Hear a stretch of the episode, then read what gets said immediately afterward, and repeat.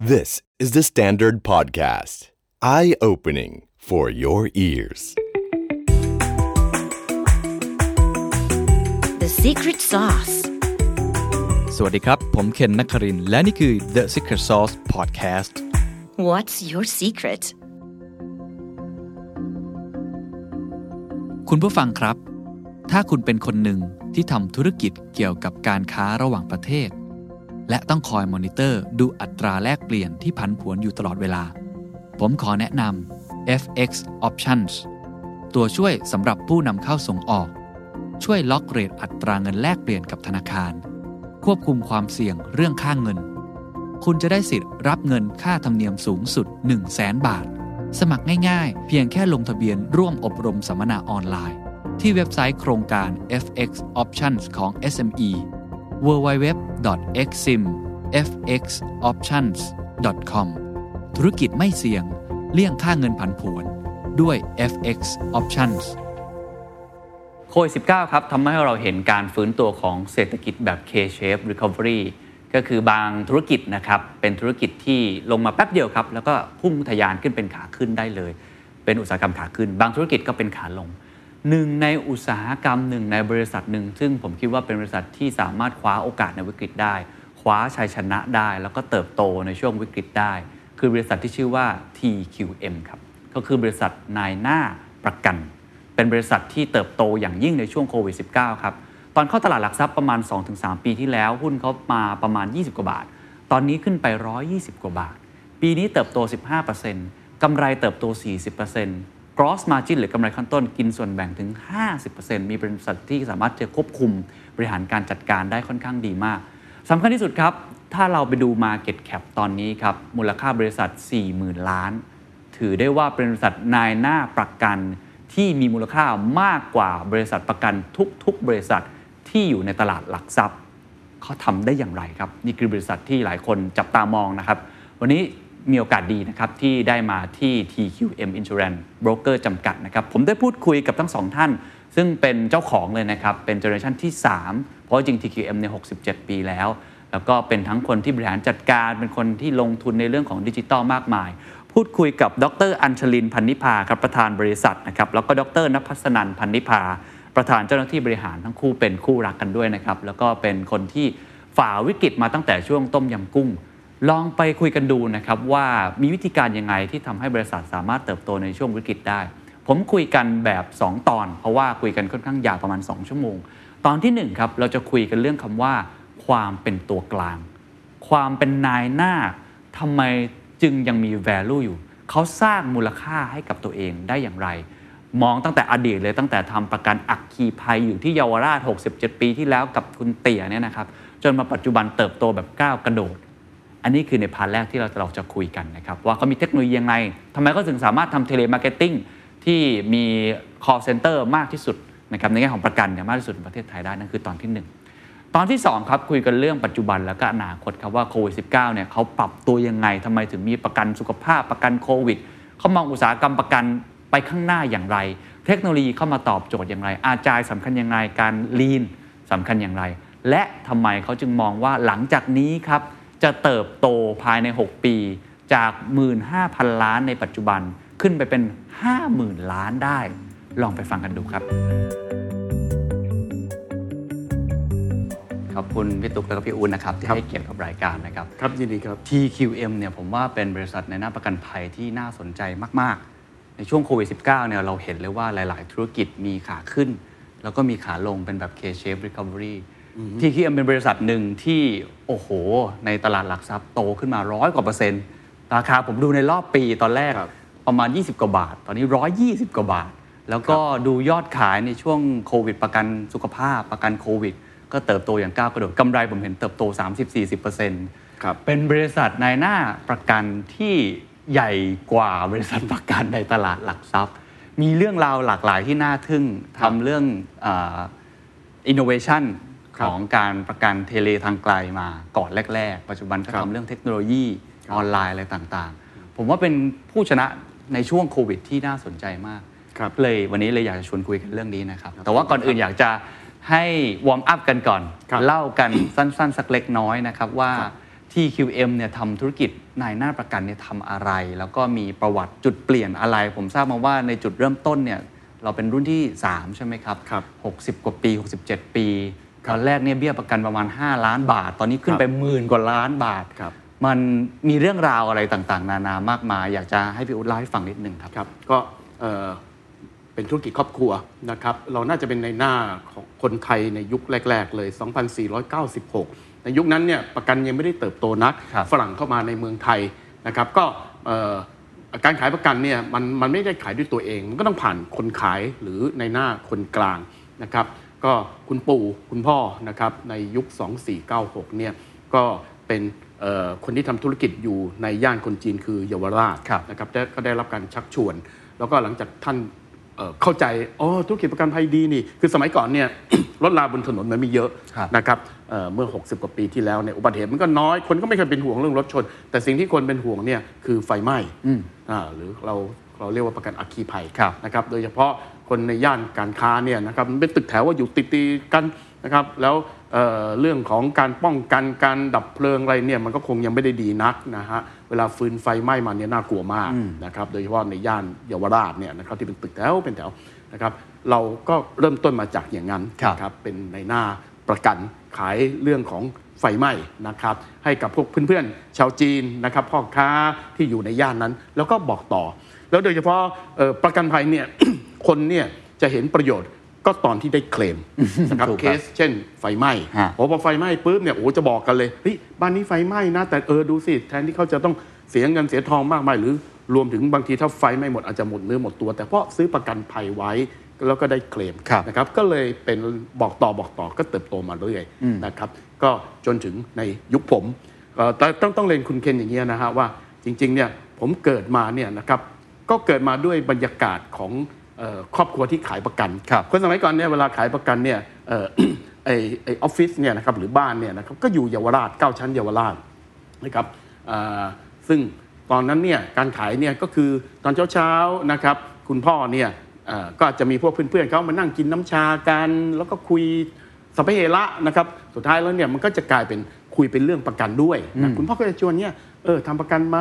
ปีหนึ่งเสียเบี้ยอย่างนี้นะ ถ้ามีทรัพย์สินมีอะไรเนี่ยจะได้ไม่ต้องเป็นห่วงเนี่ยเขาเขาก็เป็นแบบเนี้ยผมก็เกิดมาในบรรยากาศแบบนี้นะครับ แล้วก็เห็นธุรกิจก็เติบโตมาได้เรื่อยๆนะครับเอ่อจนถึงยุคผมนะครับคุณพ่อก็เริ่มอายุมาก ก็มองว่าผมเป็นลูกผู้ชายคนเดียวครับก็บอกว่าจะส่งมอบธุรกิจเนี้ให้กับผม แต่ต้องบอกว่าผมก็ไม่อยากทำคือคือ perception ของคนในยุคผมอะนะฮะผมปีนี้ 59 แล้วครับในย้อนไปเมื่อเมื่อเมื่อตอนสัก 40 กว่าปี 50 ปีที่แล้วเนี่ยเราก็มองว่าเอออาชีพขายประกันเนี่ยมันเหมือนกับนี่มันต้องไปตื้อไปขอร้องเขาไหมหรือบางทีเออบางทีมันก็มีคำพูดบอกว่าเอ้ยถ้าจบมานี่นะยังหางานทำไม่ได้เนี่ยไปขายประกันก่อน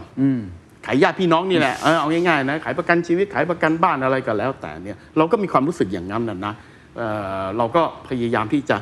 ทำอย่างอื่นนะครับทำอย่างอื่น ก็ไปทำธุรกิจด้วยตัวเองหลาย ๆ เรื่องนะครับจนสุดท้ายเนี่ยจุดจุดเปลี่ยนสำคัญอย่างหนึ่งในชีวิตเนี่ยนะครับก็คือตอนปี 40ครับนะครับเอ่อต้มยำกุ้ง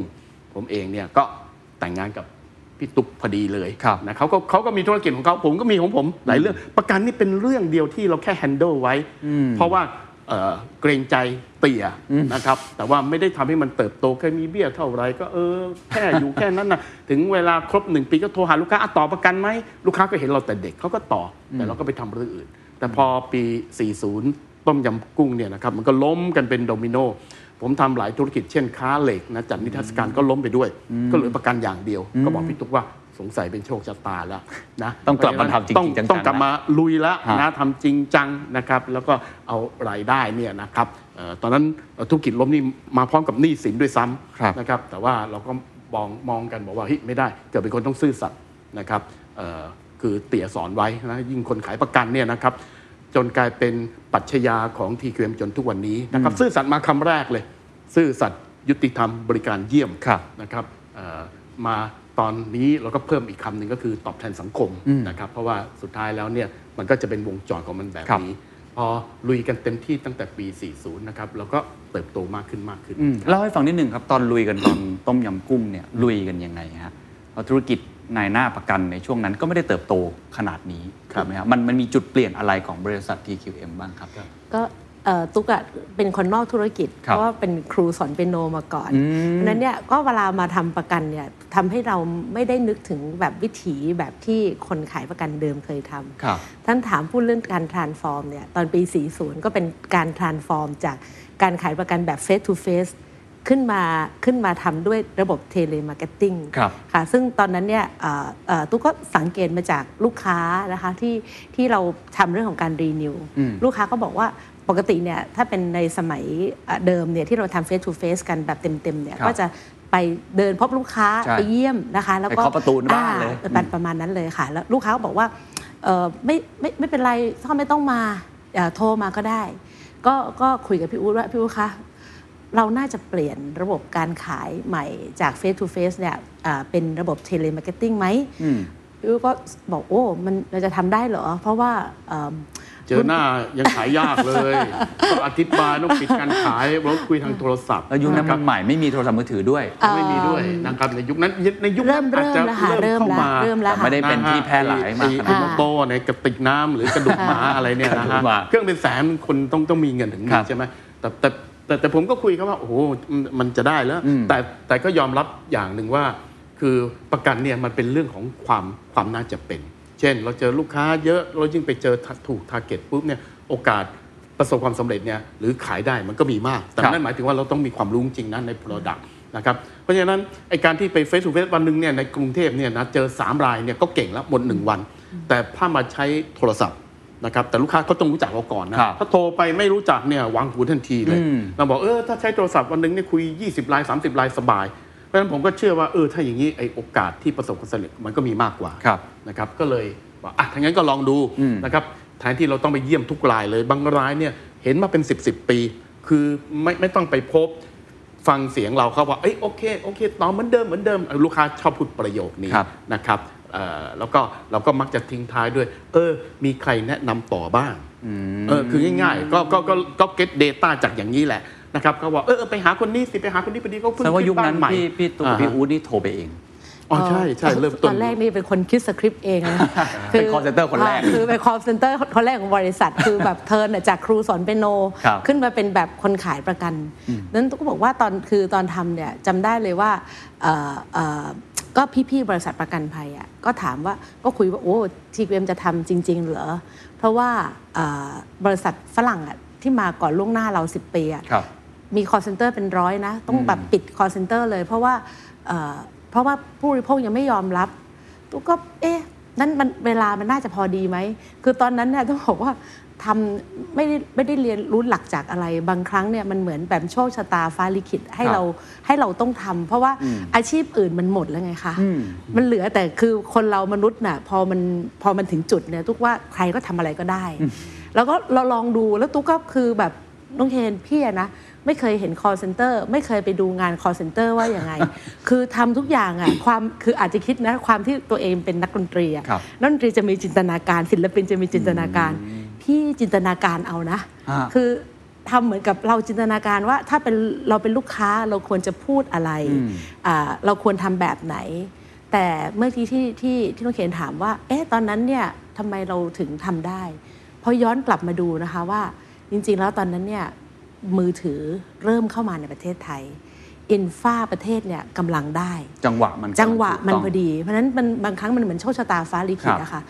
คนที่มาล่วงหน้าพี่ 10 ปีเนี่ยอืมต้องไปเพราะยังเป็นมือถือเบอร์อืม02 เพราะว่าสมัยตอนที่พี่ตอนยุคสี่สัก 30กว่าปีที่แล้วอะพี่เป็นหนังสือกรุงเทพเนี่ยจะจำได้เลยว่าเราต้องเออที่บ้านเนี่ยถ้าลากโทรศัพท์บ้านเนี่ยต้องใช้เงินเป็นแสนเลยนะครัคะบเพราะฉะนั้นพอเปลี่ยนเป็นมือถือปุ๊บอะเอ่อเอ่อ คนคล่องขึ้นในการติดต่อการสื่อสารอืมก็เลยทำให้ถึงจุดตรงนั้นเนี่ย CQM ถึงได้เป็นต้องบอกว่าเป็นโบรกเกอร์สัญชาติไทย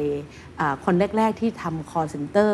นะแล้วลุกขึ้นลุกขึ้นขึ้นมาทำซึ่งตอนนั้นทั้งพี่ผีประกันหรืออย่างคนในธุรกิจก็ยังแปลกว่าคเอ๊ะรับแบบเนี้ยมันจะจะขายได้เหรอ แล้วแล้วจะมีแบบเอ่อเอ่อเอ่อเอ่อทำแล้วผู้บริโภคจะเข้าใจไหมอะไรอย่างเงี้ยค่ะ ก็มีการพัฒนามาตลอดเวลาพัฒนาตั้งแต่แบบ เหมือนอย่างเอ่อต้องบอกว่าเรามีหน่วยงานสมัยก่อนเรียกว่ากรมประกันภัยครับเดี๋ยวนี้ก็เป็นสำนักงานคอปพอืมแต่ว่าสิ่งที่คอพอออกมาเนี่ยเราเราเองคืออย่างอย่างเวลาพี่ตุ๊กทำงานกันเนี่ยเราเรียนรู้แล้วเราจะปรับปรุงเสมอเลย อย่างเช่น การทำเรื่อง voice record คือตอนนั้นยังไม่มีกฎหมายอะไรออกมาบังคับ หรือว่าออกมาควบคุมในการทำงาน เราเองก็ควบคุมเลยแล้วถ้าเขาเขาคุยกับลูกค้าเอ๊ะเราจะฟังได้ยังไงเขาคุยกันแบบถูกต้อง ก็ต้องมี voice record นะคะ voice record เสร็จแล้วปุ๊บเอ๊ะแล้ว confirm เนี่ยเนื่องจากเวลา call center เนี่ยบางทีจะเร็วใช่ไหมคะลูกค้าเข้าใจครบหมดหมดไหมเราก็ต้องมีคนเนี่ยเข้าไปแบบเข้าไปรีเช็คซ้ำอีกรอบหนึ่งว่าที่พนักงานเราได้พูดแบบเนี้ยถูกต้องจริงจริงหรือเปล่า วิธีกระบวนการต่างๆของ TQM อะค่ะต้องบอกว่า 20 กว่าปีที่แล้วอะเราทำทุกอย่างเนี่ย outstanding หรือต่างไปจากที่ครับเกินหน้าที่ที่โบรกเกอร์ควรจะทอ่าำบางอันไม่ได้มีกฎหมายมาบังคับเลยนะคะฮะ แต่แต่พี่คิดว่าเราทำงานเราต้องนึกถึงว่าเราเป็นยังไง ถ้าเราเป็นผู้บริโภค แล้วสิ่งบางสิ่งบางอย่างไม่ตรงกันต้องทำอะไร คือเนื่องจากเวลามันเร็วในการพูดคุย มันก็มีหลายครั้งที่ผู้บริโภคบอกเนี่ยพนักงานคุณบอกแบบเนี้ยแต่พี่เอ่อไม่เข้าใจคือซึ่งเราก็เราก็ต้องแต่ว่าที่บริษัทเวลาเกิดอะไรขึ้น เราก็จะมีแบบเหมือนเป็น one stop service ไว้เลย อะไรก็ตามที่เกิดขึ้นจากความบกพร่องพนักงานเรา อันนี้เป็นหน้าที่ที่พวกเราต้องต้องยอมรับเหมือนพี่อุ้ยจะพูดเลย ซื่อสัตย์เป็นคำแรกที่เราเราต้องใช้ครับนะคะ อันเนี้ยเป็นเป็นสิ่งที่เอ่อชาว TQM ก็อืมยึดมั่นทำอย่างนั้นมา แต่ก็ต้องยอมรับอะค่ะ ปัจจุบันเนี่ยเราก็เริ่มจาก call center จากหลักพนักงานคนแรก แล้วก็มีตอนนี้ได้ข่าวว่าใหญ่ที่สุดในประเทศไทยใช่ไหมก็ฮะในแง่ของบริษัทประกันครับตอนนี้ประมาณกี่คนแล้วครับ call centerร์เรา 2,000 กว่าคนโอ้พนักงานเราเนี่ยเอ่อ ถ้าเป็นพนักงานที่เป็นลูกจ้างประจำเนี่ย4,000กว่า outsource อีก 5 600ครับรวมแล้วก็ใกล้ๆ 5,000 ทีนี้ย้อนกลับมานิดหนึ่งครับ ในตอนที่เริ่มทำ telemarketing ซึ่งถือว่าเป็นสิ่งใหม่มาก นอกจากจังหวะและครับซึ่งเป็นคำที่พี่พี่ตุ๊กบอกว่าโชคเนาะแต่ผมไม่ค่อยเชื่อสักเท่าไหร่ ผมเชื่อว่าจริงๆ มันมีอะไรมากกว่านั้น อย่างเมื่อกี้ที่จับได้ก็คือว่าการที่เรามาจากคนนอกอุตสาหกรรม บางครั้งเราคิดแทนลูกค้า คือเราทำมากกว่า ที่บริษัทอื่นเขาอาจจะทำอาจจะให้ลองถอดรหัสอีกสักเล็กน้อยได้ไหมครับว่าไอ้จุดเปลี่ยนที่ทำให้ประสบความสำเร็จได้ ขนาดนั้นเนี่ยนอกจากจังหวะ นอกจากการคิดแทนลูกค้าแล้วเนี่ยทำไม telemarketing ของ TQM มันถึงสามารถเป็นจุด springboard สำคัญของบริษัทได้ด้วย เราเราลงทุนลงแรงกับมันแค่ไหน เราทำอะไรในรายละเอียด detail เรามีนวัตกรรมอะไรบ้าง คือคือตอนคือตุ๊กทำไปสองสามมุมพร้อมกันเลยนะคะ แล้วก็ถึงทุกวันนี้พอขึ้นเป็นดิจิตอลแล้วเนี่ยตุ๊กก็เราเราก็ดูแบบมันเหมือนเหมือนเหมือนตุ๊กเป็นพี่มีประสบการณ์ตั้งแต่ครับตอนทำ tele อันแรกเลยคือเวลา tele ปุ๊บเนี่ยเอ่อพนักงาน tele เขาเขาจะเขาจะไม่มีคนไป contact แต่ของ TQM เนี่ยพี่ยังมี Messenger คือมีคนอะไปคอลเลกชันดูเคาะประตูหน้าบ้าน เพราะบางทีบางครั้งเนี่ยเขาเจอพนักงานเรา ไม่รู้ว่าคือใครหลอกหรือเปล่าแล้วครับ แล้วเมื่อก่อนการทำสื่อสารการทำอะไร มันก็เราบริษัทคนไทยเล็กๆอะค่ะ จะโฆษณาทีวีโอ้โห เอาเงินที่ไหนเป็นร้อยล้านมันมันไม่ได้ เพราะฉะนั้นสิ่งที่เราทำก็คือให้มี messenger เนี่ยไปพบหน้าบ้านอีกหนึ่งคนอ๋ออ่าซึ่งก็คือทำอะไรแต่างเพราะคนอื่นถ้าทำ call center เขาจก็บจบเลยแล้วเขาตัดบัญชีเขาอะไรเขาจบเลย แต่เราว่าไม่ไม่ไม่อะคืออา เพื่อต้องการให้ลูกค้ามั่นใจว่า นอกจากมีตัวโทรตนนี่มีตัวตนนะ แล้วก็เอ่อเอ่อ พี่อู๊ดก็เริ่มเริ่มมาให้ข่าวออกข่าว เพราะอย่างน้อย คือถ้ามีอะไรเกิดความคือต้องเรียนนะคะว่า พอคนเราพอพนักงานเยอะเนี่ยความเข้าใจเรื่องประกันภัยก็ถือว่าเป็นเรื่องใหม่สำหรับคนไทยครับนี่จะทำยังไงให้เขาเข้าใจ พี่อู๊ดก็ออกมาเหมือนกับคล้ายๆว่า เป็นจำได้เลยคือ ตุ๊กก็บอกพี่อู๊ดช่วยเป็น brand ambassador ให้บริษัทหน่อยได้ไหม ก็เอาพี่อู๊ดไปโฆษณาตามโฆษณาอ่า bus side bus side ข้างรถเมล์ตามแบบข้างรถเมล์อะไรเงี้ย้ยไม่ไม่ไม่ได้อยากแต่ไม่มีเงิน ไม่มีเงินแบบไปไปจ้างดาราเป็นแสนเนี่ยนะใช่ว่าไม่เอาแบบเอากูเองก็ได้วะใส่สูตรยกนิ้วหนึ่งเงี้ย เออก็คือเห็นเห็นแล้วเขินมากเลยอะแต่คนก็รู้จักค่ะคนรู้จักคนรู้จักเพราะว่าอย่างน้อยว่ารู้จักอ่าเจ้าของออกมาสแตมป์ตัวเองว่าเนี่ยฉันนะถ้าขายมีอะมั่วไรนะเนี่ยอ่าตีไม่ผิดตัวเลยอ่าอย่างเงี้ยค่ะ แล้วก็เอ่ออันนั้นคือในส่วนของกรุงเทพใช่ไหมครัคะบแล้วต่างจังหวัดอะทำยังไง เราจะไปแบบไหนเอ่อตอนบริษัทประกันภัย ทุกวันนี้ TFM มีสาขาเปิดบางปีนะเปิด 30 สาขาเลยเพราะคือเปิดเพื่อว่าอย่างน้อยคือถ้าลูกค้าเกิดอะไรขึ้นเนี่ย ลูกค้าจะนั่งรถเข้ามากรุงเทพเหรออื มมีตัวตนอ่าครับต้องมีตัวตนคือที่แค่แค่โทรศัพท์อย่างเดียวไม่พอ ไม่ได้ไม่ต้องมีพตัวตน ต้องมีตัวตนก็เลยไปไปสาขาแต่ละที่แต่ละจังหวัดแต่ละจังหวัดเอ่อเอ่อจำได้เลยว่าที่ตื่นเต้นกันก็คือไปแบบไปเปิดสามจังหวัดชายแดนภาคใต้ ซึ่งมันตอนนั้นเนี่ยอยู่ในช่วงสถานการณ์เอ่อช่วงจะเริ่มตึงเครียดแล้ว ครับ แล้วเพราะว่าเอ่อเอ่อบางวันก็มีระเบิดอยู่โอ้ ใกล้ๆสาขาอะไรอย่างเงี้ยค่ะ แต่ทุกว่าคืองานบริการเนี่ยมันต้องไปอยู่ในพื้นที่นั้นจุดจุดของ TQM ที่ทำตอนนั้นครับก็คือเอ่อนอกจากเป็น telemarketing แล้วเนี่ยเราผสมผสานอืมเราไม่ได้เราไม่ได้ไปสุดทางซะทีเดียว ยังไง high tech ก็ต้องมาคู่กับ high touch อันนี้พี่อู๊ดสอนไว้เสมอจะเห็นว่าเราก็กลับไปตรง philosophy เนี่ยครับนะครับอันแรกเราบอกแล้วว่าซื่อสัตย์นะครับเพราะว่า ไอ้คนเป็นนายหน้าเนี่ยเก็บเงินลูกค้ามาใช่ไหมสมัยก่อนมีเครดิตด้วยอะ90วัน60วัน อีก10วันเก็บเงินมาก็ไปจ่ายใช่ไหมเกิดไม่ค่อยซื่อสัตย์เนี่ยเอาเงินไปหมุนแล้วหมุนกลับมาไม่ทันก็มีนะครับเอ่ออะไรเงี้ยนะฮะเอ่อไอ้อันที่สองเนี่ยคือคำว่ายุติธรรมคำว่ายุติธรรมเนี่ยหมายถึงว่าเราเนี่ยไม่ต้องไม่ take side คือเช่น ลูกค้าผิดก็บอกเป็นถูก ลูกค้ารถชนก็บอกว่าเอ้ยมาทำประกันเธอะแล้วเดี๋ยวผ่านไปสักเดือนแล้วค่อยไปเคลมอันนี้เราไม่ทำครับเพราะฉะนั้นต้องแฟร์แฟร์ทั้งฝั่ง บริษัทประกันภัยแฟร์ทั้งฝั่งลูกค้าเราถึงจะอยู่ได้ แล้วไอ้คำที่สามเนี่ยคือบริการเยี่ยมเนี่ยต้องทำเป็นรูปธรรม คืออเจนว่าคนของ TQM เนี่ยเกือบ 5,000เนี่ย2,000 2,000 กว่าคนเนี่ยนะครับก็คือเป็นฝ่ายขายทุกช anel ทั้ง call center ทั้ง face to face ทั้งเรื่องเอ่อเทคโนโลยีออนไลน์ที่วันเนี้ยครับทีมนี้ก็เติบโตมากขึ้นมากขึ้น แต่อีก 2,000เนี่ยเป็นคนให้บริการ เป็นคนให้บริการเพราะอะไร เพราะว่า เราเติบโตมาจากธุรกิจประกันวินาศภัย ประกันวินาศภัยเนี่ยเราซื้อประกันรถประกันไฟเนี่ยมันปีต่อปี นั่นหมายหมายถึงว่าพิสูจละว่าว่าถ้าปีหนึงคุณให้บริการดีนะครับโทรมาก็ตอบได้เกิดเหตุก็ไปช่วยเหลือมีอะไรก็พึ่งพาได้หมดเนี่ยเขาก็ต่อประกันครับใช่ไหมฮะเอ่อเราก็ใช้หลักการนี้ตั้งแต่เตี่ยผมเตี่ยผมได้พูดอยู่คำหนึ่งเขาบอกว่าไอ้ธุรกิจประกันมันเหมือนน้ำซึมบ่อทราย ถ้าลื้อทำดีลูกค้าลื้อก็เพิ่มมากขึ้นมากขึ้น เช่น ปีนี้ลื้อมีลูกค้าร้อยราย นะปีหน้าเนี่ยนะลูกค้าเนี่ยก็ยังใช้บริการลื้ออยู่เอาสัก 90%ก็แล้วกัน 90 แล้วหาใหม่ ก็เติมเข้าไปมันก็ซึม แล้ว TQM เราก็เป็นอย่างนั้นนะนะครับเอ่อ67 ปี 68 ปีที่ผ่านมา จากลูกค้าหลักร้อยก็มาเป็นหลักพันจนถึงวันเนี้ย2ล้านกว่ารายก็ก็ด้วย philosophy ตรงนี้แหละนะครับคน 5,000 คนเป็นฝ่ายขาย 2,000 คนเป็นฝ่ายให้ service 2,000 คน แล้ววันนี้ถ้ากลับเข้าไปดูในโครงสร้างรายได้ของ TQM ครับนะครับ ร้อยบาทเนี่ยโครงสร้างรายได้ของ TQM เนี่ยมาจากคอมมิชชั่นเนี่ย60บาท หรือ 60%ครับ38%เนี่ยมาจากให้บริการ เราถามว่าให้บริการเราไม่ได้ไปเก็บเงินจากลูกค้านะครับเราเหมือนกับเสมือนเป็นเอาซอนให้บริษัทประกันภัยแทนที่บริษัทประกันต้องลงไปเก็บเงินเอง ถ้าถ้าเป็นประกันรถต้องเป็นถ่ายรูปตรวจสภาพรถเราต้องให้หมดถ้าเป็นการขายทาง tele ต้องมีการเก็บไว้ record เยอะแยะไปหมดเลยครับนะครับสาขาเรามีทุกจังหวัดของประเทศ บริษัทประกันภัยบางที จังหวัดเนี้ยเขามีลูกค้าอยู่ร้อยคนไปเปิดสาขาเอาพนักงานไปเนี่ยโอ้ไม่คุ้ม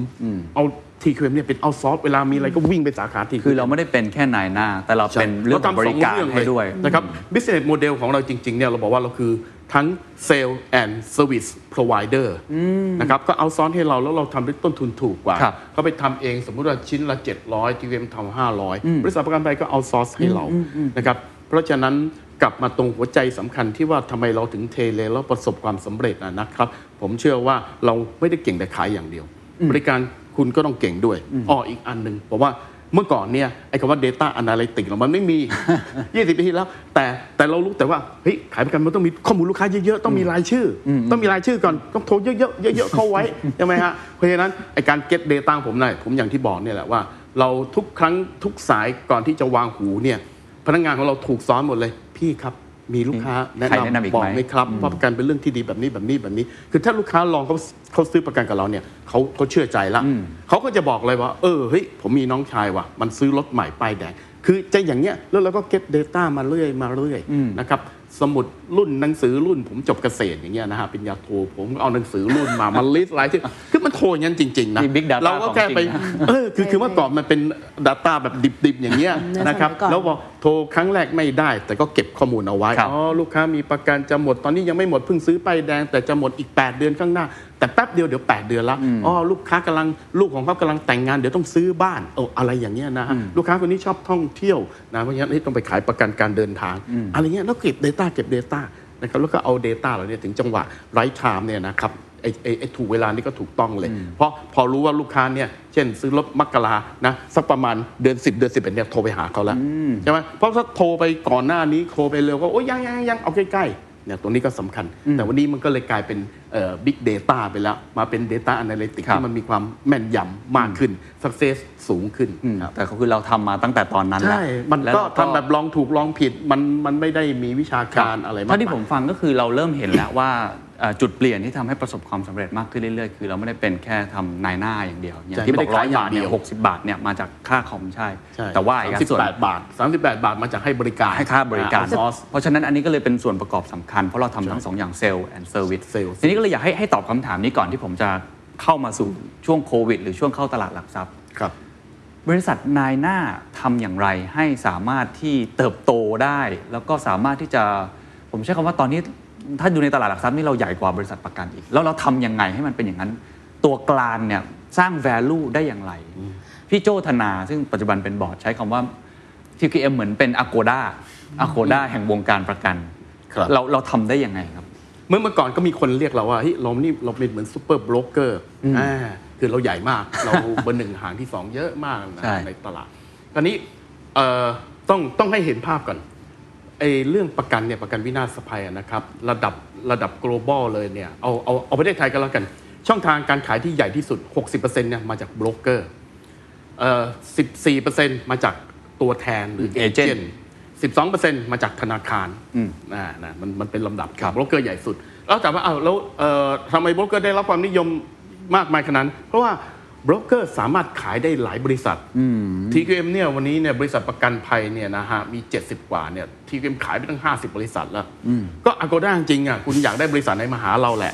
นะแล้วที่สำคัญมากกว่านั้น เราก็ไม่ใช่เอา product สำเร็จรูปเนี่ยมาขายครับเราบออกแบบเอง หลายๆเอ่อกรมธรรม์เนี่ยซื้อที่อื่นไม่ได้ซื้อ TQM นะครับโควิดก็ใช่ครับนะครับไอ้ salary man ก็ตามมนุษย์เงินเดือนเนี่ยเมื่อเมื่อสัปดาห์ที่แล้วออกประกันคนคนตัวเล็กครับนะครับเศรษฐกิจไม่ดีเนี่ยนะครับออกออกประกัน 3x ออกมา คือเบี้ยถูกๆพันกว่าบาทประกันรถยนต์ซื้อได้แล้ว นะครับเพราะฉะนั้นเอ่อโจก็มองว่าโอ้โห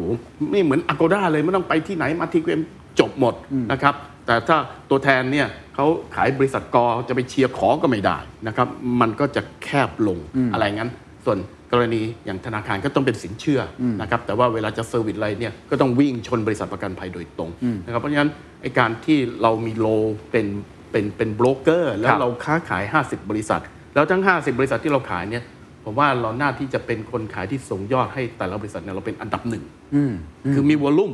เอ่อหลายบริษัทก็เป็นพันล้านต่อปี หลายบริษัทก็เป็นร้อยล้านเนี่ยเอ่อเรื่องของเบนฟิตต่างๆ เรื่องเบี้ยอะไรต่างๆเนี่ยเราคอมเพ t i ทีฟได้สครับบายสบายๆครับนะครับไอการเพะฉะนั้นภพแต่ว่าเป็นการอย่งนั้นการเป็นตัวกลางเนี่ยในในครับในยุคปัจจุบันเนี่ยจริง ๆ ก็บางธุรกิจบางอุตสาหกรรมก็ยังพอไปได้ครับแต่บางอุตสาหกรรมเองจริง ๆ ก็เหมือนดิสรับถูก disrupt เยอะมากใช่หลายคนบอกว่าเอ๊ะจะมี เอเจนซี่เหล่านี้ไว้ทำไมจะมีตัวกลางแบบนี้ใช่หลาย ๆ อุตสาหกรรมไว้ทำไมใช่คำถามผมว่าการเป็นตัวกลางที่ดีและยังเติบโตอย่างต่อเนื่อง ทั้งในแง่ของทุกๆ stakeholder ครับปาร์ตี้ของเราทั้งหมดเนี่ยบริษัทประกันเองทำยังไงให้เขาไว้ใจเราทำไมเขาไม่ไปทำของเขาเองทำแพลตฟอร์มของเขาเอง ในขณะเดียวกันปัจจุบันก็มีบริษัทข้างนอกเยอะมากนะครับครับที่สนใจกระโดดเข้ามาทำแพลตฟอร์มแบบนี้ครับถูกไหมฮะครับและในขณะนั้นตัวผมเองที่เป็นลูกค้าเอ๊ะทำยังไงให้ผมยังไว้ใจตัวกลางแทนที่ผมจะเข้าไป direct เข้าใจ กับบริษัทประกันเข้าใจซึ่งแน่นอนข้อได้เปรียบเราคือเรามีความหลากหลายใช่ แต่ผมเชื่อว่าข้อได้เปรียบเหล่านี้กำลังจะเริ่มเริ่มหายไปเรื่อยๆ อาจจะมีคนกระโดดเข้ามาแทน ตรงเนี้ยทำยังไงให้รักษาความเชื่อมั่นทั้งสองฝั่งหรือจุดเด่นได้ตลอดครับวันนี้เนี่ยอยากซื้อประกันเนี่ยเอาง่ายๆ ก็คีย์เข้าไปซื้อประกันภัยโอ้โหแล้วแอปขึ้นเปรียบเทียบใช่เยอะแยะไปหมดใช่การการการซื้อประกันที่ดี ไม่ใช่เฉพาะว่ามีคอมเพลไม่ใช่ เพราะว่าพอคอมเพลเอาเข้าจริง ๆ แล้วเนี่ยพอคอมเพลปุ๊บเนี่ย ไอ้เรื่องความคุ้มครอง หรือแม้กระทั่งบรรทัดสุดท้าย เราคนเรามันจะมักจะตัดสินใจกันที่ราคาเนี่ยมันไม่ใช่ซะทั้งหมดครับนะครับหลายๆเรื่องเนี่ยเราเราเราเวลาซื้อบางเรื่องเนี่ยนะฮะมันไม่จำเป็นต้องซื้อก็ได้ วันนี้มันมีการประกันประกันเรียกว่าเอ่อตามความเสี่ยงที่เรามีครับนะครับเปิดปิดไม่อย่างเงี้ยหรือมันอย่างเงี้ยไลฟ์สไตล์ผมผมไม่คนขับรถน้อย นะครับเพราะฉะนั้นพอผมเป็นคนขับรถน้อย ผมซื้อรถสปอร์ตมาสักคันหนึ่งแล้วผมบอกลูกน้องว่าไปหาบริษัทประกันที่เบี้ยถูกที่สุดเขาก็เริ่มให้ 3 บริษัทกลับกลายเป็นไม่ใช่นะได้เบี้ยถูกก็จริง แต่ว่ามันไม่เหมาะกับไลฟ์สไตล์เรา เราไม่ได้ขับทุกวันนะอาทิตย์หนึ่งขับหนเดียวครับเพราะฉะนั้นถ้าเรารู้ไลฟ์สไตล์ตัวเราเอง เรารู้ risk ของตัวเราเองนะครับซึ่งสิ่งต่างๆ เหล่านี้แอปมันทำไม่ได้ คือมันต้องเริ่มเริ่มใช้คนเข้าไปละแล้วกลับมาตรงที่ผมบอกเนี่ยนะฮะว่าในต่างประเทศเนี่ยการซื้อขายประกันโดยการเปรียบเทียบเนี่ยมีเยอะแยะไปหมดใช่แต่โบรกเกอร์ก็ยังจำเป็นฮะเพราะเพราะว่าไอการที่จะซื้อ Product แต่แต่ละ Product เนี่ยนะแต่ละคนไม่เหมือนกันครับแต่ละคนไม่เหมือนกัน ถ้าได้เจอคนที่เป็นมืออาชีพเนี่ยนะครับเขาก็จะนั่งคุยละเฮ้ย คุณมีความเสี่ยงยังไงจะซื้อประกันการเดินทางซื้อประกันบ้านหรือแม้กระทั่งรถยนต์ แล้วก็จะจัด Product เนี่ยให้เหมาะสม ซึ่งไอการที่จะเข้าไปซื้อแล้วก็ดูความคุ้มครองไอดู Product สำเร็จรูปที่เขาขายแล้วเปรียบเทียบราคาบางทีก็ไม่ได้ตอบโจทย์ แต่สิ่งสำคัญสำคัญมากกว่านั้นอันนี้คือเอ่อก่อนเกิดเหตุนะฮะ แต่หลังเกิดเหตุเนี่ยแอปไม่ช่วยนะแอปไม่ช่วยเลยเข้าใจละเพราะหลังเกิดเหตุปุ๊บก็ต้องไปดิวโดยตรงอะอืมอ่ารถชนเข้าใจละไฟไหม้บาดเจ็บนอนโรงพยาบาลอ่ามาแล้วก็กลับมาหัวใจคือ service อืมแอปไม่ได้มีเรื่อง service หรือการ service ของแอปแบบบางทีมันก็เป็นเรื่องเรื่องพื้นครับๆแต่สุดท้ายเนี่ยมันต้องใช้คนลงไปช่วยเข้าใจเวลาที่เอ่อผู้บริโภคเนี่ยซื้อ กับบริษัทประกันภัยโดยตรงนะครับบริษัทประกันภัยทุกที่มีแอปหมดนั่นแหละ แต่เวลาเกิดเหตุก็ต้องคุยกับบริษัทประกันภัยโดยตรงนะครับหลาย ๆ ครั้งก็รถชนแบบนี้บริษัทประกันภัยบอกว่าก็ชดใช้เท่านี้นะ แต่ลูกค้าบอกว่าโอ้โหผมเสียหายมากกว่านั้นต้องชดใช้มากกว่า แล้วเราตกลงใครถูกใครผิดใช่ไหมมันก็เลยกลายเป็นต้องมีคนกลางที่เป็นมืออาชีพเข้าใจละเป็นคนอาชีพ แล้วก็กลับไปผมบอกว่าเอ้ย TQM เองเนี่ยนะไอ้คำว่าแฟร์หรือคำว่ายุติธรรมเนี่ยเราไม่ได้ take side นะเนื่องจากเราเราเราเองเนี่ยเรามีความรู้ นะครับเราเราเอ่อมีความเป็นกลางเราเราไม่ได้ take side ว่าทุกอย่าง benefit ต้องไปที่ลูกค้าไม่ใช่การในการเราก็ไม่ไม่ไม่ได้มีประโยชน์ที่จะเป็นต้องไปเข้าข้างบริษัทประกันภัยเราเอา fact เอาเหตุที่เกิดขึ้นจริง กับไอ้ความคุ้มครองที่มีนะครับเพราะฉะนั้นพอลูกค้าทำประกันผ่านคนกลางนะครับผ่าน TQM หรือโบรกเกอร์เนี่ยก็มั่นใจละเฮ้ยเกิดเหตุแล้วเนี่ยอ่ามั่นใจแล้วว่าว่าว่าสิ่งที่ได้รับการชดใช้เนี่ยมันแฟร์มันถูกต้องนะครับผมว่าสิ่งตรงเนี้ยสำคัญมาก ซึ่ง ซึ่งเอ่อแอปที่มีแต่แอป แต่ว่าไม่ได้มีบริการตรงเนี้ยเขาเขาเขาไม่สามารถทำได้อ่าผมเริ่มเข้าใจแล้วในแง่ของความเชื่อมั่นนครับราคาไม่ใช่คำตอบสุดท้ายอย่างเดียวคำตอบในแง่ของ service หลังจากนั้นด้วยใช่แล้วในแง่อันนี้บริษัทสำคัญมากประกันล่ะครับ เราเก็บค่าคอมเขาเก็บอะไรต่างๆ เยอะพอสมควรเหมือนกันทำไมเขาถึงยังไว้ใจให้เราเป็นตัวกลางในการสำสำหรับผมเนี่ยถ้าถามว่าเออแล้วทำไมเออไม่ตัดคนกลางออกอะประกันก็ไปขายโดยตรงไม่ต้องมาจ่ายคอมมิชชั่นให้ผมคำตอบไม่ง่ายเพราะผมมีคุณค่า ถ้าตัดไปผมไม่มีคุณค่านะเขาก็ไม่เอาผมแล้วใช่ไหมครับเอ่อบริษัทประกันภัยเนี่ยเขาไม่ใช่ขายผ่าน TQM อย่างเดียวนะเขาขายผ่านทุกชใช่ anel ใช่ใช่โบรกเกอร์มันคือหนึ่งช anel บริษัทประกันภัยขายโดยตรงบนหน้าเว็บของเขามีไหมมีทำไมก็ไม่ต้องเสียคอมมิชชั่นให้ผม ขายผ่านธนาคารมีไหมมีก็ไปจ่ายคอมมิชชั่นให้ธนาคารเหล่านี้คือ channel ทั้งนั้นครับเพราะฉะนั้นในการสร้างช anel ทุกอย่างมันมีต้นทุนค่ะ ใช่ไหมถ้าตราบใดคอมมิชชั่นที่บริษัทประกันเนี่ยหรือต้นทุนจ่ายให้ผมเนี่ยมันไม่ได้มากเวอร์วังไปกว่าที่เขาทำด้วยตัวเขาเอง ก็เอาซอสเราไป เอาซอสเราไปก็คล้ายๆกันนะครับอยู่ๆบอกว่าเออไอ้ลูกค้าจะเข้ามาในหน้าเว็บในอะไรคือมันต้องพัฒนาหมดต้องใช้ต้นทุนหมดนะครับเอ่อวันนี้เองนะทุกๆบริษัทเนี่ยเขาต้องใช้หลายๆช่องเหมือนที่เมเราก็ใช้หลายวิธีการในการขาย แต่ถ้าตราบใดเราเหมือนหนึ่ง BU ของเขานะครับเอ่ออย่างที่ผมบอกนี่แหละว่า คล้ายๆกับเอ๊ะทำไมเขาต้องมาจ้างเออให้เราเป็นคนให้บริการเขาอะเพราะเขาลงไปทำเองเนี่ยมันแพงกว่าเข้าใจเรามี economy of scale เอ่อผ่าน TQM ได้พันล้าน เพราะเรามีทีมขายมี call center 2,000กว่าคน ให้เขาขายโดยตรงก็ไปสร้าง call center 2,000 คนไม่ใช่เรื่องง่ายนะนะจ่ายคอมมิชชั่นให้คุณถูกกว่ามั้ง อะไรอย่างเงี้ยนะครับเข้าใจผครับผมก็เชื่อว่านั่นแหละมันก็คืออทำให้เราสามารถยืนอยู่ได้ทุกวันนี้ เพราะฉะนั้นเราต้องมีเป็นตัวกลางที่มีคุณค่า ใช่ใช่นะครับถ้าไม่มีคุณค่ามันก็เหมือน messenger แหละ วันหนึ่งเนี่ยจดหมาย letter เนี่ยที่เป็นครับ paper ไม่ได้รับความนิยม เพราะอิเล็กทรอนิกส์มันมานะครับเราก็หมดคุณค่านะฮะแล้วแล้วมองไปในอนาคต business model ของการเป็นตัวกลางที่มีคุณค่า ยังเป็นขาขึ้นอยู่ใช่ไหมฮะยังเติบโตได้ต่อไปเรื่อยๆถูกไหมครับคือมันเติบโตจากอะไรบ้างครับคือคือเออพี่ถ้าถามพี่นะ คือ TQM เองก็ต้องเปลี่ยนเซอร์วิสบางอย่างเพิ่มขึ้นนะคะอ่าซึ่งก็คงจะเห็นแบบจากนี้ไปคือคือยิ่ง IoT มาเราก็แบบยิ่งบางตัวเนี่ยที่ต้องก็ต้องรอเทคโนโลยีจครัริบงๆค่ะอย่าง 5G IoT ของ InsurTech เนี่ยจะไปได้ไกลมากกว่านี้ ดีสำหรับผู้บริโภคนะแล้วก็เหมือนกับ ประกันเนี่ยทุกวันนี้บางคนยังยังบอกโอ้เคลมช้ายังมีความยุ่งยากอะไรหลายอย่าง เอ่อเบี้ยประกันภัยเนี่ยจริง ๆ น่าจะถูกกว่านี้ได้ไหมคือคือเทคโนโลยีช่วยได้ครัค่ะบเอ่อช่วยได้แต่ว่าพวกเนี้ยอินเหมือนที่ที่ที่พี่พูดว่าตอนปี 40เนี่ยฝรั่งมาก่อนพี่ 10 ปี แต่ต้องกลับเพราะว่ามือถือบ้านเรายังไม่มาครับนะเหมือนกับ 5 เราจะทำ IoT จะทำ InsurTech เนี่ย 5G ไม่มายังไงก็ยังไม่สามารถทำ fully service เรื่อง IoT ได้นะซึ่งไอ้เรื่องพวกนี้พี่ทุกคิดว่าเราเองก็ต้องมาปรับเปลี่ยนสิ่งที่จะเซอร์วิสสมัยก่อนเวลาลูกค้ามีอะไรเอ่อเอ่อ โทรไปเช็คบริษัทประกันภัยจะต้องเคลมโอ้จะต้องส่งคนออกไปในพื้นที่ต่อไปเนี่ยพี่ว่าสิ่งที่ QM กำลังพัฒนาบริษัทครับประกันภัยตอนนี้คือทำยังไงก็ได้ให้เป็น one stop service ที่ QM ทำถึงเพราะลูกค้าต้องบอกอย่างนี้ยค่ะว่าเวลามีอะไรเนี่ยลูกค้าเกิน 50%จะวิ่งเข้ามาที่โบรกเกอร์ก่อน เพราะว่าเขารู้ว่าทีเพราะว่าสิ่งที่ QM ทำคือพูดเรื่อง service ตลอดเวลาทำเรื่องเรื่องนี้ให้ชัดเจนตลอดเวลาดังนั้นเวลาเขาวิ่งเข้ามาที่เราปุ๊บเนี่ยสิ่งที่เขาทำเราทำต่อคือ เราก็ทำเรื่อง service เอ่อเชื่อมต่อเรื่อง service ให้ลูกค้าเนี่ยคือคือทุกวันนี้ค่ะเรามีพนักงานแบบส่วนหนึ่งคือ PM ก็เป็นเอาซอร์เรื่องของการออกไป survey ข้างนอกให้ครับลูกค้าเนี่ยไม่รู้หรอกว่าเป็นใครอ่าเวลาเราไปทำเราก็ทำเหมือนในนามแบบเอ่อเป็น outsource บริษัทประกันไปทำแต่เวลาการเชื่อมต่อกันเนี่ยมันมันเหมือน seamless อะค่ะทำให้ลูกค้าเนี่ยเขาแบบ convenient มากในการสะดวกสบายมากในการที่เขาได้ service ครับแล้วบางตัวเนี่ยไม่ต้องเออเหมือนบางอันเอ่อสมมติอย่าง flight delay จริง ๆ แล้วเมื่อไหร่ที่ flight delay มันมีเครื่องมือที่บอกได้ว่า flight delay แล้วอะควรจะคืนเงิน kick back กลับลูกค้าได้เลยในการเคลม หรือบางเคลมบางครั้งเคลมบ้านทำไมต้องให้ลูกค้ารอเป็นอาทิตย์ครับมีวิธีการที่เราสร้าง community ได้ไหม อันนี้ค่ะสิ่งที่พวกเนี้ยเรากับบริษัทประกันภัยเอ่อต้องบอกอะค่ะว่าเอ่อถ้าเราไม่มีคุณค่าทำหน้าที่แค่เป็นคนขายของให้เขา ไม่ได้ช่วยดูเรื่องของแบบแบบสามร้อยหกสิบองศาทั้งขายและเซอร์วิสครับหรือให้ลูกค้าบอกต่อแล้วซื้อของต่อ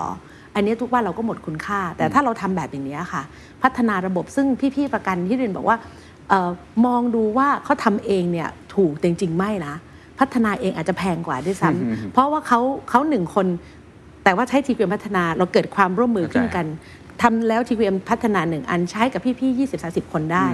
เนี่ยค่ะอันเนี้ยแล้วลูกค้าก็สะดวกครับนะคะธุรกิจก็ทุกว่ามันก็มันวินวินด้วยกันทั้งทั้งหมดครับลูกค้าก็ได้สินค้าและบริการเรื่องประกันภัยเอ่อเอ่อที่ราคาไม่แพงมากเอ่อบริการถูกใจ อันนี้ตูคิดว่าอันนี้เป็นเป็นมันเป็นสิ่งที่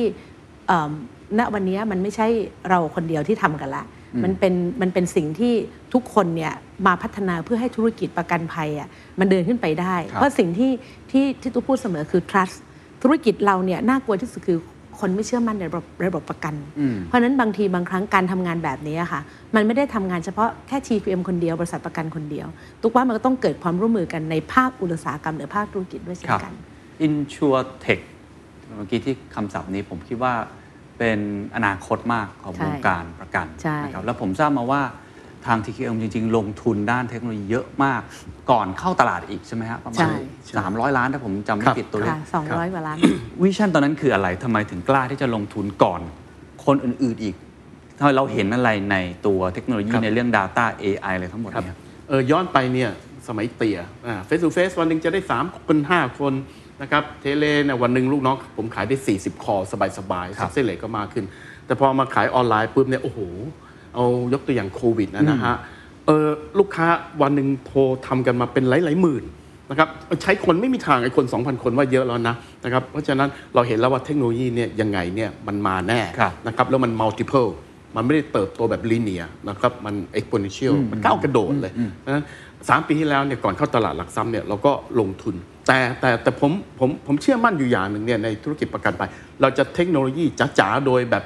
ไม่คุยกับคนที่คุยแต่บอทเนี่ยมันก็ไม่ได้ มันต้องผสมผสานนะครับใน 3 ปีที่แล้วเราบอกว่าเฮ้ยเราต้องเดินในในทางแม่น้ำสองสายวิ่งไปบรรจบกันเนี่ยนะคือทั้งไฮเทคด้วยไฮทัชด้วยนะไอคน4 0 0 0กว่าคนเนี่ยนะไม่ได้หายไปไหนหรอกไม่ต้องกลัวตกงานนะครับแต่ว่าคุณต้องเปลี่ยนฟังก์ชันนะเช่นเอ่อเก็บเงินอนาคตมันไม่มีเก็บเงินแล้วนะมันก็อิเล็กทรอนิกส์เพย์เมนต์ร้อยเปอร์เซ็นต์วันนี้ยังส่งไอ้ไอ้เปเปอร์อยู่เลย อนาคตมันก็ไม่มีนะคครัรับบมันก็เป็น e policy ก็ว่ากันไปนะครับเพราะฉะนั้นเอ่อ ไอ้ตัวเรื่องของเทคโนโลยีอย่างที่ผมบอกนี่แหละนะครับเอ่อสมัยก่อนเอ่อเอ่อเอ่อแนะนำหน่อยค่ะ มันก็คือ Data แล้วแล้ววันนี้มันก็มากลายเป็น Big Data มาเป็น Data Analytics แล้วมาเป็น AI นะครับแล้วเราก็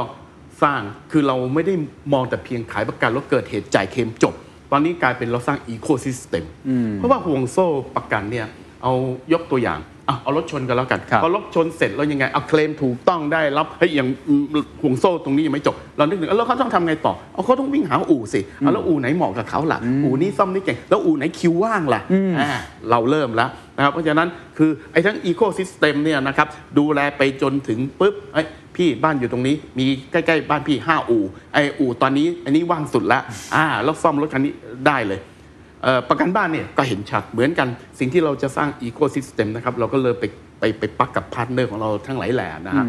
เช่นสมมติเอ่อเกิดลมพายุนะครับหอบเอาหลังคาปลิวไปเคลมเคลมเสร็จปุ๊บเราก็ไปเชื่อมต่อละนะครับกับเอ่อที่ที่เขามีการเซอร์วิสให้บริการซ่อมบ้านหลังคาปิวอะไรต่างๆเหล่านี้นะครับเพราะฉะนั้น ไอ้ทั้งห่วงโซ่อันนี้เนี่ยนะครับผมเชื่อว่ามันก็คือบริการที่ลูกค้าประทับใจ พอประทับใจเสร็จประกันมันคือปีต่อปีนะครับทีเกมเองเนี่ยเรามีสถิติลูกค้าเดิมที่ต่ออายุประกันกับเราเนี่ยเฉลี่ยแล้วประมาณ 80%นะครับ 80%ซึ่งถุงสูงกว่าอุตสาหกรรมมาก แล้วผมก็เชื่อว่าสถิติพวกนี้เนี่ยพอเราพัฒนาเรื่องของเทคโนโลยีเข้าไปสร้างอีโคซิสเต็มต่าง ๆ เหล่านี้เข้าไปนะครับเอ่อมันก็จะทำให้ลูกค้าเนี่ยนะครับก็คือ เอ่อเพิ่มมากขึ้นมากขึ้นครับลูกค้าใหม่ๆ คือตลาดประกันเนี่ยใหญ่มาก ทั้งปีเนี่ยนะครับมีเบี้ยอยู่ 8 0 0แสนกว่าล้าน ที่เกมหมื่นห้าพันล้านเนี่ยฟังดูเหมือนเยอะนะโอ้แต่ยังไม่ถึง 5%เลยอะเพราะฉะนั้นโอกาสที่เราจะไปกินมาเก็ตหรือเติบโตเนี่ยโอ้มันมันยังมีอีกเยอะมากๆ แล้วโดยเฉพาะไอ้แปดแสนกว่าล้านเนี่ยคนที่ไม่ทำประกันเนี่ยมีอีกมากกว่าครึ่งค่อนประเทศ บ้านอยู่อาศัยเอาเห็นชัดๆ ประเทศไทยมีบ้านอยู่อาศัย 20 ล้านหลังคาเรือน แต่บ้านอยู่อาศัยที่ทำประกันนะประกันบ้านเนี่ยนะฮะอ่ามี แค่ไม่ถึง 10%สองล้านหลังคาเรือนยังมีโอกาสอีกเยอะเก้าสิบไม่ได้ทำไม่ได้ทำโอกาสอีกเยอะแยะไปหมดเลยนะผมยกตัวอย่างครับนะครับ ซึ่งเราก็ก็ทำผลิตภัณฑ์ตัวนี้เอ่อได้เบี้ยราคาย่อมเยาวคุ้มครองไม่ใช่ไฟไหม้อย่างเดียวไฟไหม้ไม่ค่อยเป็นห่วงเออแต่เป็นห่วงน้ำท่วมอ่าเป็นห่วงขโมยขึ้นบ้านนะเราทำเป็นแพ็กเกจออครักบมาเนี่ยนะครับเพราะว่าตลาดมันยังอีกกว้างแล้วมากเล่าให้ฟังตอนทำ digital transformation ให้นิดนึงครับว่าเรานอกจากเราจะใช้เงินลงทุนที่สูงแล้วเนี่ย ข้างในมันเปลี่ยนอะไรข้างในมันยากไหมครับ กับการปรับไม่ว่าจะลงทุนในแง่ของอุปกรณ์ ในแง่ของคนในแง่ของวางโครงสร้างพื้นฐานที่เราต้องไปพูดง่ายๆไป plug in กับ stakeholder อื่นด้วยเพราะไม่ได้ทำแค่บริษัทเราเนี่ยเราเป็นตัวกลางใช่มันยากแค่ไหนเราผ่านมันได้ยังไง เพราะว่าช่วงโควิดเนี่ยเห็นชัดเลยว่า TQM โดดเด่น เพราะว่าเรามีเรื่องเทคโนโลยีนี่แหละมันออนไลน์มันเด่นมาก ก่อนหน้านั้นมันปูทางมายังไงครับคือคือตอนตอนทำดิจิตอลอะคือคือต้องบอกอะค่ะว่าเอ่อ TQM เองเนี่ยเอ่อ ภาพภาพตอนโควิดเนี่ยคือคือจะเห็นความเป็นดิจิตอลของ TQM เนี่ยฉายชัดออกมาใช่มากนะเพราะว่าเอ่อแต่พี่ๆ คนในอุตสาหกรรมอะ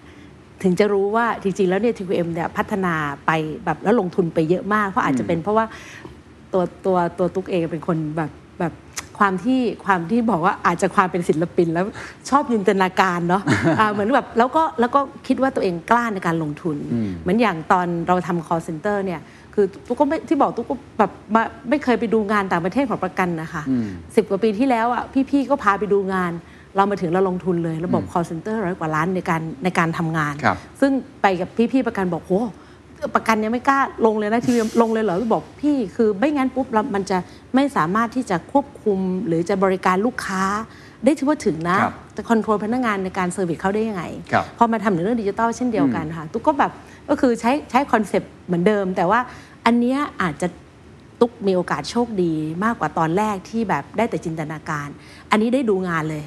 ได้เห็นเลยว่าเขาก้าวยังไงเขาไปยังไงเขาไปดูที่ขทำต่างประเทศค่ะใช่ค่ะได้ดูตัวได้นี้ก็เห็นเป็นเป็นเทเลแชทละอ่าอะไรเงี้ยค่ะมันคือมันทุกอย่าง Chatbot อะไรพวกนี้อะไรเงี้ยค่ะมันอ่ามันเราได้เห็นเราได้ดูแล้วก็เอ่อเปิดหูเปิดตาได้มากขึ้นนะคะ เพราะฉะนั้นเนี่ยมันก็เลยเป็นสิ่งที่เราได้มองได้ทำออกไปถึงจุดตรงนั้น แล้วเราก็เอามาผสมความที่ QM ทุกว่าเราเราเข้าใจธุรกิจประกัน รู้ว่า อะไรที่ทำได้หรือทำไม่ได้ในธุรกิจนะคะ แล้วก็ทุกว่าเดืออื่นใดตัวเองคือคือคือยิ่งยิ่งแบบยิ่งยิ่งต้องบอกว่าพอเข้าตลาดนะคะมันทำให้เอ่อต้องบอกว่าบอร์ดเนี่ยก็เป็นส่วนในการแบบผลักดันนะคะเอ่อเอ่อเมื่อก่อนอาจจะเป็นแค่ตุ๊กกับพี่อูดแต่ว่าพอมีบอร์ดเข้ามาแบบเอ่อเอ่อเอ่อหลายท่านมันมืออาอย่างชีพมากขึ้นอย่างอย่างพี่จิมสุวภานะคะอ่าหรืออย่างเอ่อเอ่ออาจารย์ชินพัฒน์นะคะเอ่อ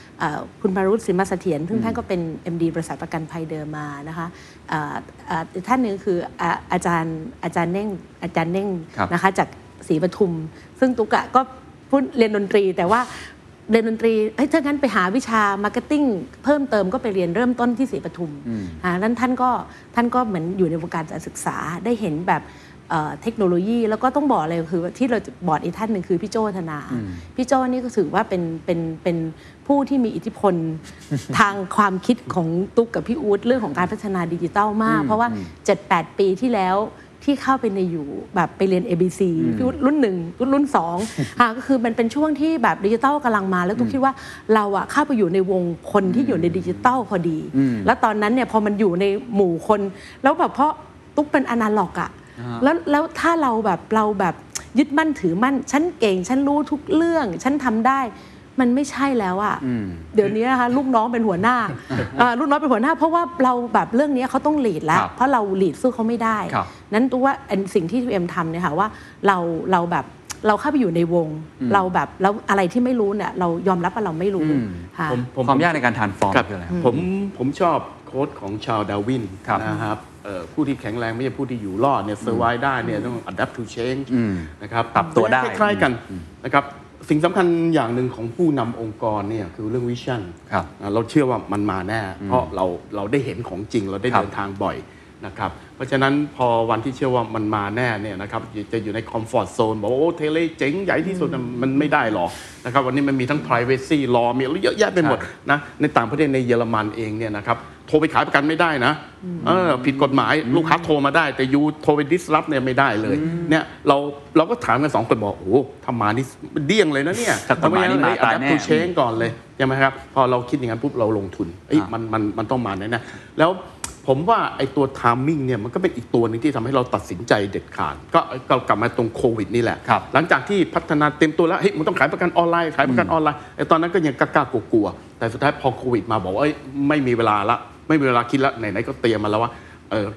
ถูกผิดบ้างโดนด่าบ้างแต่ต้องลงมือทำแต่ก็โชคดีนะครับโชคดีที่พอลงมือปั้งปุ๊บเฮ้ยมันโอเคโอ้โทรเข้ามาเอ่อเอ่อคีย์เข้ามาคลิกซื้อได้เลยอะไรเงี้ยนะครับเอ่อมีมีบางช่วง นะครับที่ที่เข้ามาสายมันเยอะมากแล้วมันล่ม แต่ก็เอ่อก็ก็ทุกคนมันก็มีการพัฒนาธนาคารเองใหญ่กว่าเราตั้งเยอะนะครับเขาก็เจอเหมือนกัน แต่สุดท้ายก็ปรับ พอปรับเสร็จเนี่ยอันนี้รอบ 2 วันนี้ก็เข้ามาเป็นหมื่นสายแล้วนะครับผมว่าเอ้ยมันสมูทกว่าเดิมเนี่ยฮะเรื่องราวต่างๆ เหล่านี้ผมว่าเรื่องของ decision เรื่องของมี vision vision อย่างเดียวไม่พอนะครับอยู่ต้องตัดสินใจแล้วอยู่ต้องกล้าทำต้องต้องต้องลงมือทำเลยนะครับมันก็จะทำให้เราเอ่อพัฒนาแล้วก็อยู่รอดได้ในธุรกิจครับงั้นมีวิชั่นไม่พอต้องกล้าตัดสินใจแล้วว่ากล้าทำทางด้วยนี้น่าจะมาแน่นอน ไม่งั้นสิ่งที่เรามีอยู่กอดไว้ไอ้ความสำเร็จไอ้ telemarketing มันมันก็อาจจะใช้ไม่ได้ในใช่ยุคปัจจุบันด้วยซ้ำ And that's the secret sauce. ถ้าคุณชื่นชอบ The Secret Sauce episode นี้นะครับ ก็ฝากแชร์ให้กับเพื่อนๆ คุณต่อด้วยนะครับ และคุณยังสามารถติดตาม The Secret Sauce ได้ใน Spotify, SoundCloud, Apple Podcast, Podbean, j o o x YouTube และ Podcast Player ที่คุณใช้อยู่นะครับ และอย่าลืมติดตาม Facebook Fanpage The Secret Sauce เข้ามาติชมเข้ามาพูดคุยกับผมได้เลยนะครับ